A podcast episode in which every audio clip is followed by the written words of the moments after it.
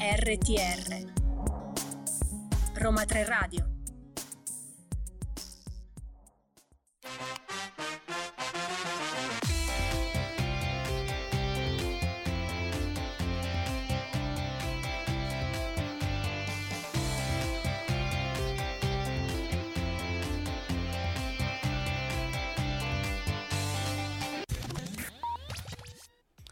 puntuali come sempre ogni lunedì alle 13. Noi lo sappiamo che probabilmente starete facendo gli ultimi regali natalizi, ma ci siamo anche noi qui a Listen to You, il programma curato e diretto dal centro Europe Direct dell'Università degli Studi Roma 3. Io sono Claudio Di Maio, con me c'è Chiara Esposito. Alla fine noi siamo la compagnia prenatalizia che tutti, tutti Esatto, non sapevano io- di avere bisogno di questa, di questa puntata. Assolutamente sì, soprattutto perché oggi, mentre mettete le ultime palline dell'albero, noi vi parleremo di ancora una volta di competenze, una puntata speciale che stiamo svolgendo insieme al Centro di Documentazione Europea dell'Università degli Studi Roma 3 con il supporto della rappresentanza in Italia eh, della Commissione Europea. Non vi vogliamo anticipare troppo, ma sicuramente vi diamo qualche indicazione su come seguire Roma 3.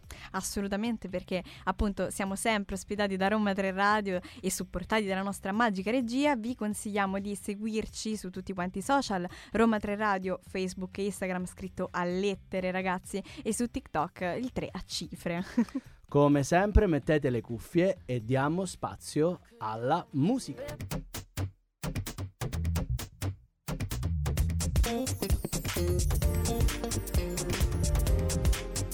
RTR Roma 3 Radio Allora, ve l'abbiamo promesso, parleremo di competenze, parleremo soprattutto di mestieri e, e un- Unione Europea. Questo è l'anno europeo delle competenze, noi siamo qui anche per parlarvi di come si svolge un ambito professionale all'interno dell'Unione Europea oppure come l'Unione Europea può diventare la vostra professione. E lo abbiamo chiesto, secondo me, alla persona migliore. Più nostri- indicata. più indicata. Siamo contentissimi di avere qui in studio Erika Nemes di Euforia Net. Benvenuta Erika. Bene, grazie mille.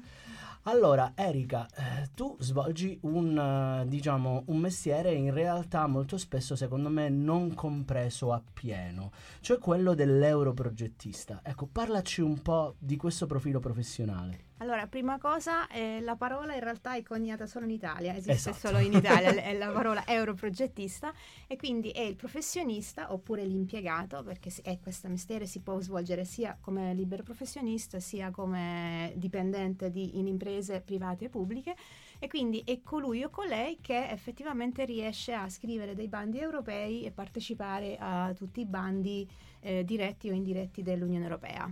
Questo ti porta quindi a lavorare in tantissimi contesti, quindi tu scrivi questi progetti, ma in realtà sono tante le aree di competenza che devi sviluppare. Assolutamente sì, cioè immaginate che noi dalla mattina alla sera eh, ci occupiamo di problem solving, dobbiamo fare grandissima rete perché ovviamente molti progetti, almeno quello che gestiamo noi, sono svolti in partenariato internazionale, quindi capacità di comunicazione, Linguistiche. capacità linguistiche assolutamente perché ovviamente sono fatti, s- s- lavoriamo quotidianamente in inglese ad esempio, ma anche altri colleghi in francese.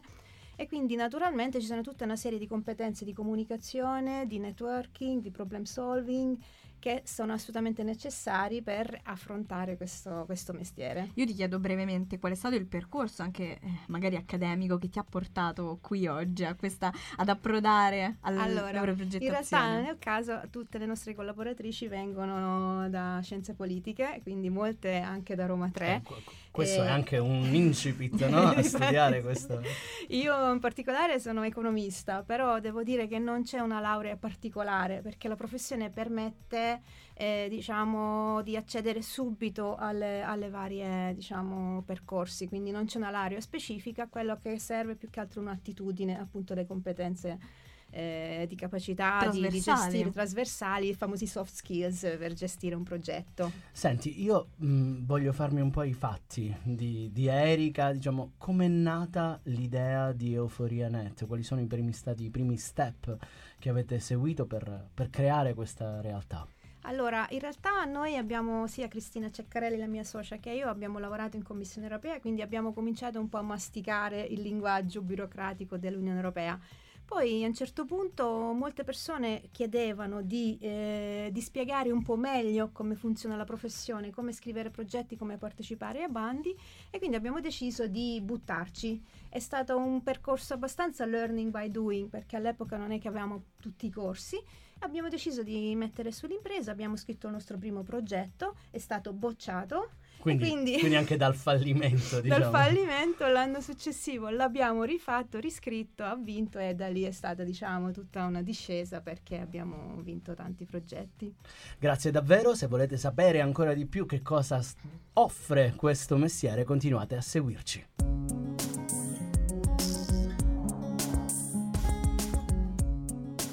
RTR Roma 3 Radio Allora, siamo ritornati in studio, siamo qui con Erika Nemes di Euforia Net, essere progettisti nell'Unione Europea. Però Euforia Net è una realtà oggi sufficientemente solida in, in, questo panorama, voglio però scoprire quali sono, eh, ancora più a fondo, quali sono le vostre principali attività, di cosa vi occupate, evidentemente in questo ambito che abbiamo detto codificato solo in Italia come europrogettista. Noi ci occupiamo, sappiamo un'impresa, una società, quindi ci occupiamo soprattutto di progetti europei diretti, ma anche indiretti naturalmente, quindi scriviamo progetti, gestiamo progetti per conto dei clienti, abbiamo anche una grande fetta di formazione.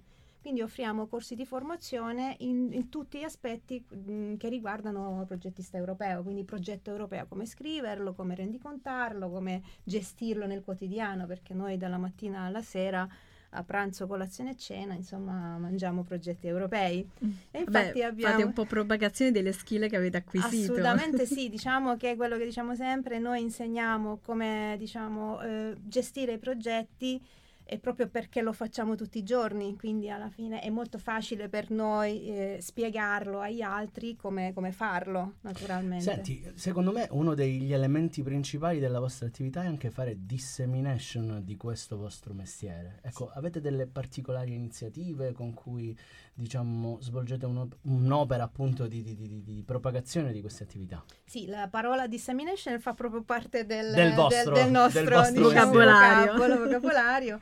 Assolutamente, noi come dicevo abbiamo un corso che si chiama I sei passi per iniziare a lavorare come europrogettista, è un corso interamente online per tutti coloro che vogliono partire subito. Come dice il titolo, eh, facciamo, eh, spieghiamo effettivamente in sei moduli eh, che potete seguire anche da casa, interrompere anche i video, sono videocorsi per iniziare subito a lavorare con i bandi, quindi come trovare i partner, come fare rete, come comunicare e, e, come effettivamente cominciare dal giorno dopo che avete finito il corso a lavorare nei progetti. Poi no, facciamo moltissima comunicazione, abbiamo Vita da Europrogettista su Spotify. Fantastico. E, che poi ovviamente è clonato anche su YouTube, quindi Ovvio. lì da un anno in qua che cerchiamo di spiegare un po' cosa, cosa si fa in, profes- in questa professione.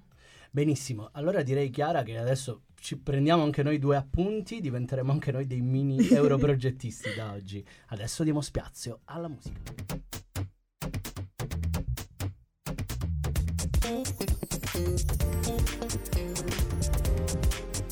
RTR Roma 3 Radio e rieccoci, siamo ancora qui, grazie Erika Nemes per portarci dietro le quinte di questo mestiere che è eh, quello dell'europrogettista. L'abbiamo detto effettivamente è una visione un po' poliedrica, è uno sguardo sull'Europa molto in linea con, con, lo spirito dell'anno delle competenze, ma forse viene sottovalutato anche l'aspetto appunto creativo che c'è in questa professione, non viene magari neanche ben compresa la routine che seguite per arrivare alla scrittura di un progetto. Ci vuoi raccontare questo aspetto? Sì, diciamo che la scrittura del progetto richiede naturalmente la compilazione di un formulario che si, che si, si trova online, quindi capacità digitali sono assolutamente importanti perché uno deve un po' smanettare in rete.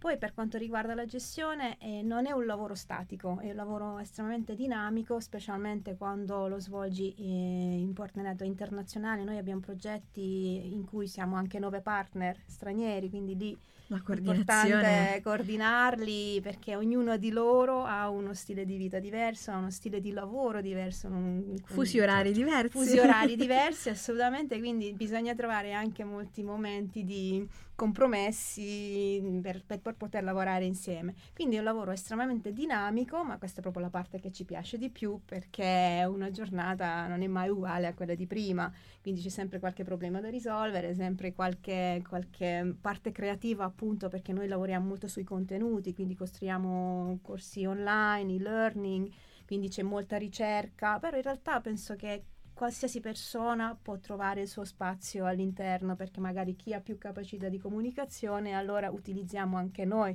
tutti diciamo, i canali comuni- di comunicazione come internet, eh, anche stampa, certo, flyer, certo, tutti, podcast, tutto quello che è dato a disposizione. Che serve per disseminare un progetto, quindi naturalmente poi c'è la parte della rendicontazione, quello di solito faccio io, mi chiamano Miss Budget perché insomma eh, diciamo che uno sporco devo... lavoro che qualcuno deve fare. Esatto, quindi anche quella parte insomma è, è interessante per chi ama i numeri e chi ama un po' rigore contabile, insomma. Mi piace molto quello che hai detto, qualsiasi persona può trovare un suo spazio, che è un po' la difficoltà che molti dei nostri utenti a Europe Direct ci rappresentano, vedono eh, appunto la progettazione europea quasi come una chimera, qualcosa di eh, invincibile da questo punto di vista.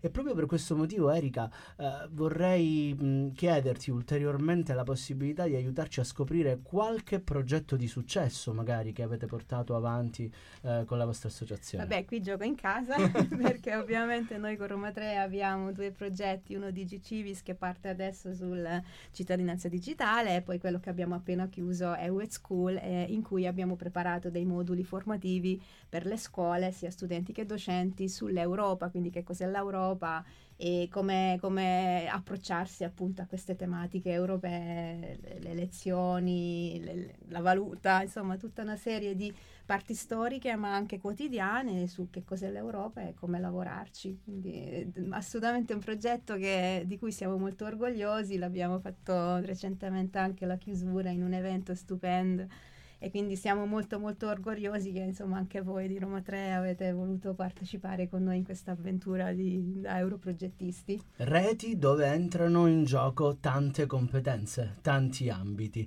Ecco, eh, però ci deve essere il direttore d'orchestra o la direttrice di orchestra in questo caso eh, che eh, mette un po' d'accordo tutte queste competenze. Qual è una delle principali difficoltà del tuo mestiere, Erika? E la difficoltà principale è, avere occhi a 360 gradi, quindi diciamo che anticipare tanti problemi che possono nascere durante l'implementazione di un progetto. Quindi... Guarda, ci hai dato una panoramica super vasta, ma al contempo molto dettagliata. Io ti ringrazio, ti posso solo che dire grazie, grazie soprattutto Chiara. per aver ispirato i nostri ascoltatori e le nostre ascoltatrici.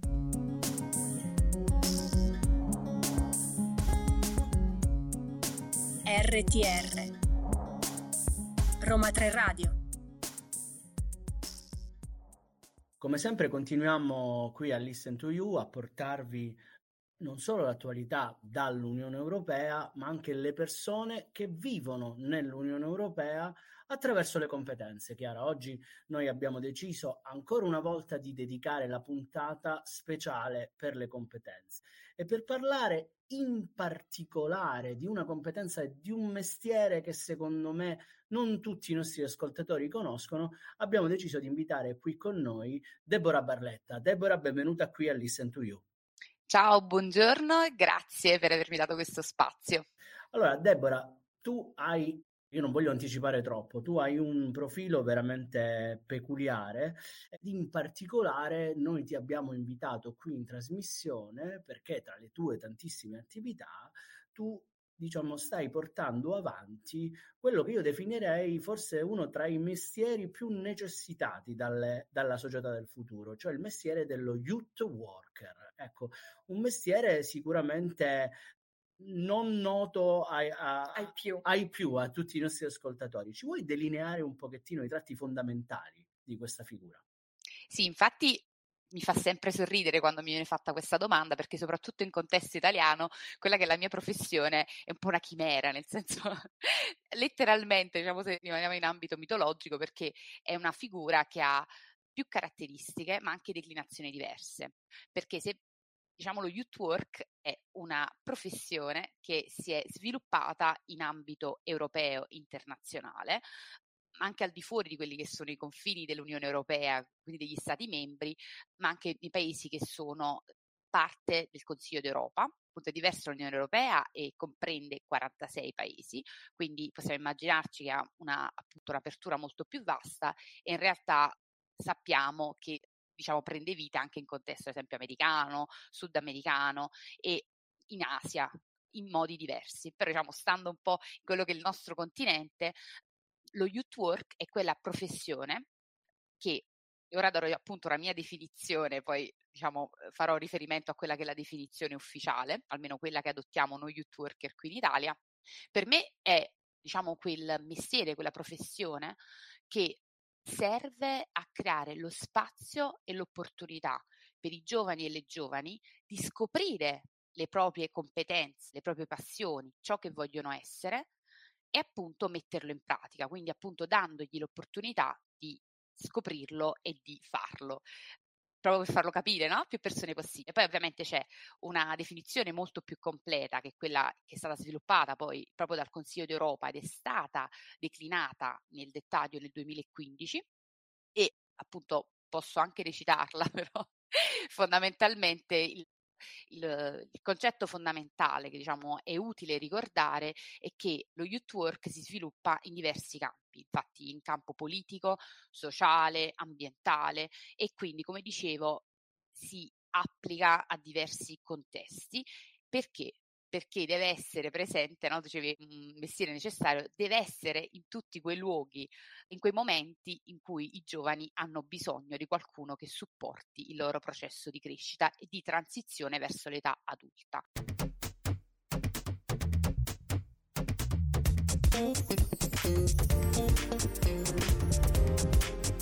RTR Roma 3 Radio Appunto, muovendosi su questo filone, continuiamo con Deborah Barretta a parlare di competenze nell'ambito della sua professione, quella di youth worker. Ecco, come lavorare nell'ambito dell'Unione Europea ha modificato il tuo approccio professionale, magari anche ha inciso nella tua vita regalandoti nuove skills?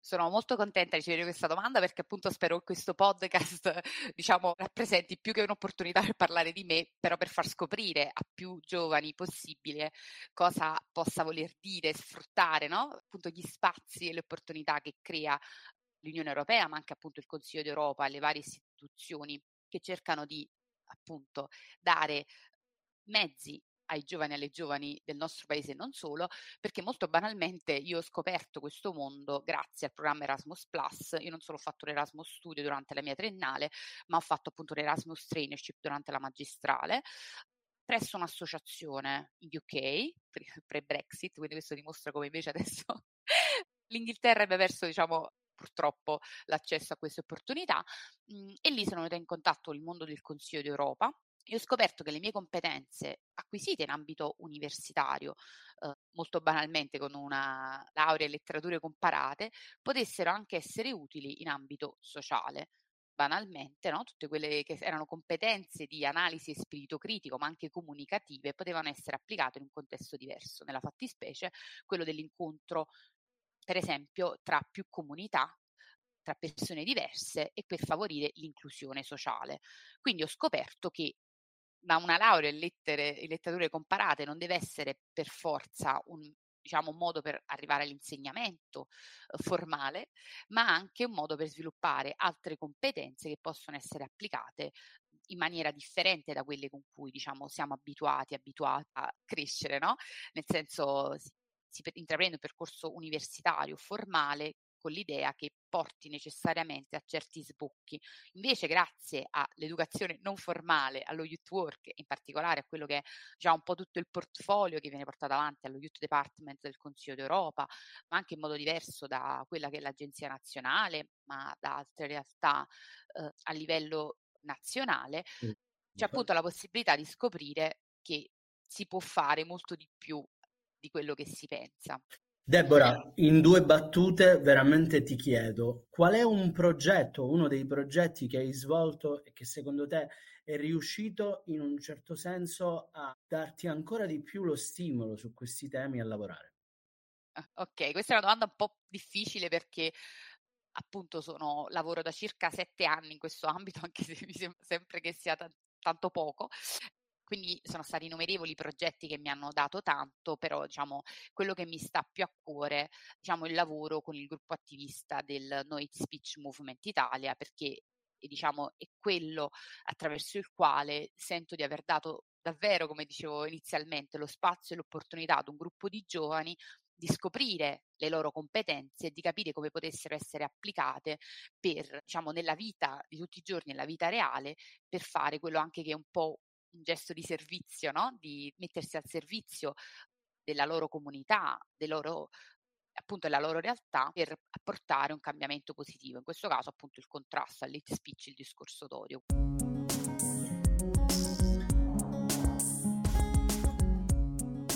RTR Roma 3 Radio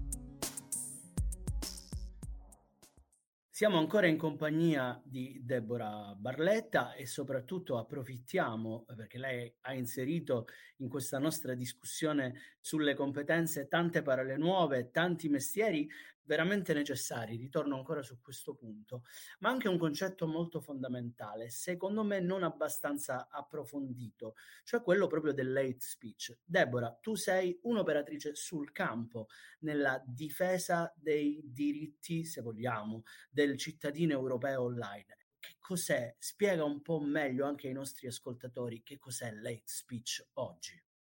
Grazie Claudio per questa domanda e partirò prima di dare la definizione perché per fortuna ci sono delle definizioni nonostante sembra anche un po' come lo youth work diciamo un qualcosa di vago e che lì. Partirò dalla soluzione perché tu diciamo mi hai dato anche un po' il là per rispondere perché si contrasta l'hate speech banalmente applicando e agendo i diritti umani fondamentali tutti i giorni nel rispetto della dignità di ogni persona a prescindere da dove provenga perché appunto grazie anche al lavoro del Consiglio d'Europa adesso abbiamo una definizione abbastanza precisa e compiuta di cosa è hate speech.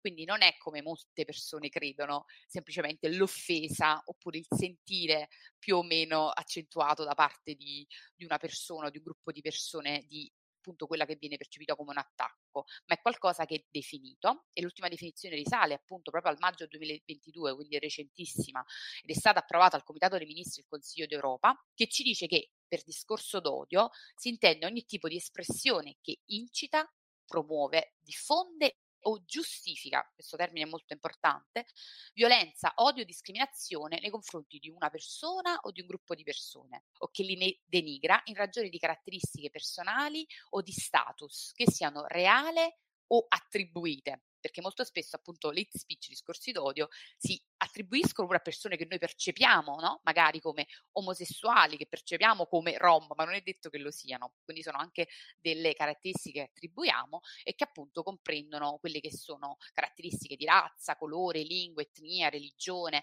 disabilità, sesso, identità di genere e orientamento sessuale. E questo è molto importante perché è una definizione sì ampia, ma che dà almeno dei limiti per far capire che quando si, si accusa qualcuno, qualche individuo di fare hate speech, non lo si fa perché c'è qualche persona ipersensibile, no? Oppure tutta questa questione troppo politically correct, ma perché evidentemente è stata agita un'azione violenta che appunto ha lo scopo, cioè questo è molto importante quando si parla di hate speech, come diceva la definizione, che ha lo scopo preciso di denigrare o discriminare una persona o un gruppo di persone.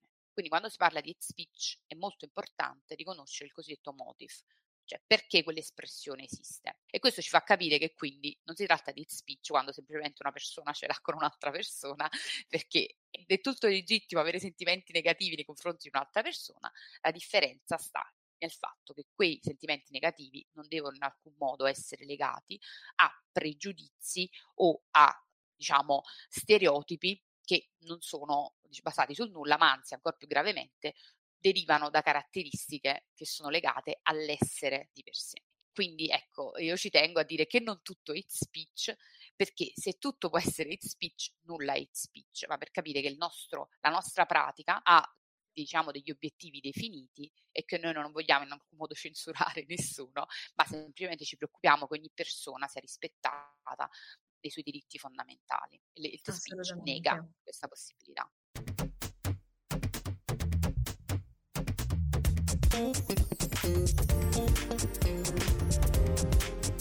RTR, Roma 3 Radio.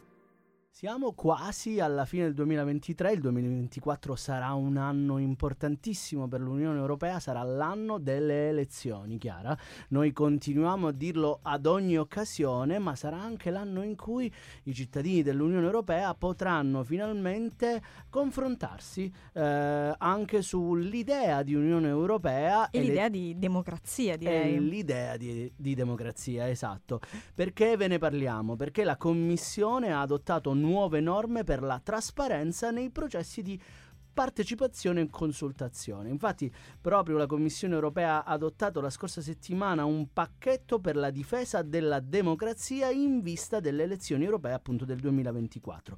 L'elemento centrale di questo pacchetto è una proposta legislativa che migliorerà la trasparenza e anche la responsabilità democratica delle attività di rappresentanza degli interessi per conto appunto dei terzi. Ecco, quindi tutte queste quelle persone, quei soggetti che entrano a far parte anche del processo legislativo e decisionale dell'Unione Europea. La proposta comprende inoltre due raccomandazioni che sono appunto volte a promuovere elezioni libere, regolari, resilienti, responsabili e anche una giusta introduzione delle organizzazioni nell'elaborazione delle politiche dell'Unione Europea. Ma questo perché? Mm, ve lo spieghiamo in maniera molto semplice. L'obiettivo di questo pacchetto è affrontare una minaccia, ovvero quella delle ingerenze esterne, che inoltre da un'indagine Eurobarometro, spesso ve le citiamo per contestualizzare un po' le notizie che vi portiamo, insomma è emerso che l'81% degli europei ritiene che ci siano, che si parli proprio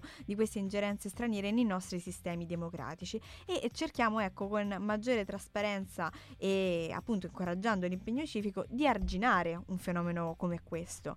È infatti un po' giunto il momento di portare allo scoperto anche queste influenze occulte. Questo forse è un termine. Sono d'accordissimo prevedono innanzitutto l'iscrizione in un registro per la trasparenza, quindi tutti i soggetti che esercitano una sorta di pressione o una sorta di manifestazione dell'interesse dovranno iscriversi in un registro per la trasparenza e gli Stati membri saranno invitati a istituire o adottare questi registri nei loro sistemi giuridici. L'altro punto fondamentale è l'accesso del pubblico, ne parliamo tante volte anche qui in questa eh, trasmissione, cioè la possibilità eh, che gli elementi essenziali iniziali dei dati eh, relativi appunto a queste attività di pressione siano disponibili a tutti i soggetti in maniera trasparente e immediata. L'altro, cosa molto importante, è la conservazione dei dati. I soggetti che esercitano attività di rappresentanza di interessi per conto, per esempio anche di un paese terzo,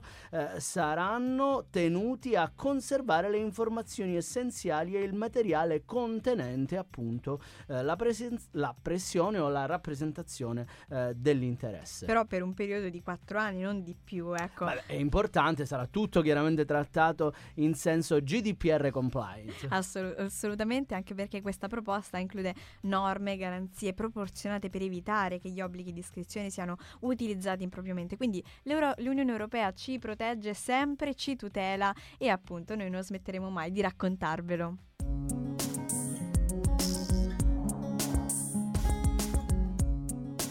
RTR Roma 3 Radio Allora, io devo confessarti, Chiara, che con tutte queste competenze oggi mi sento un po' più tranquillo. Affronto il Natale un po' più formato su come può con essere. Con più autostima. Con più autostima, come se già mi mancasse. Eh, diciamo, come posso affrontare il mio mestiere all'interno dell'Unione Europea. Ma veramente volevo lanciare un altro messaggio. Dimmi, Europe dimmi. Direct continua anche a Natale, continua anche nelle feste, quindi eh, invitiamo tutti i nostri ascoltatori a venirci a trovare qui a Biostienza 159, ma soprattutto a contattarci per qualsiasi dubbio, per qualsiasi questione, per qualsiasi rilevanza che attenga eh, l'operato, le politiche, i diritti dell'Unione Europea, perché questa è l'ultima puntata del 2023. Esatto, infatti lì se tu invece fa una pausa, fa una la, la sua pausa natalizia e ricomincia a gennaio, ma vi daremo informazioni sui nostri social, quindi seguiteci lì, rimanete sempre aggiornati, eh, Instagram, LinkedIn, Twitter, Facebook, le presidiamo tutte. Europe Direct Roma 3. Esattamente, quindi non ci resta che salutarvi con un abbraccio natalizio europeo da Claudio Di Maio e Chiara Esposito. Ciao!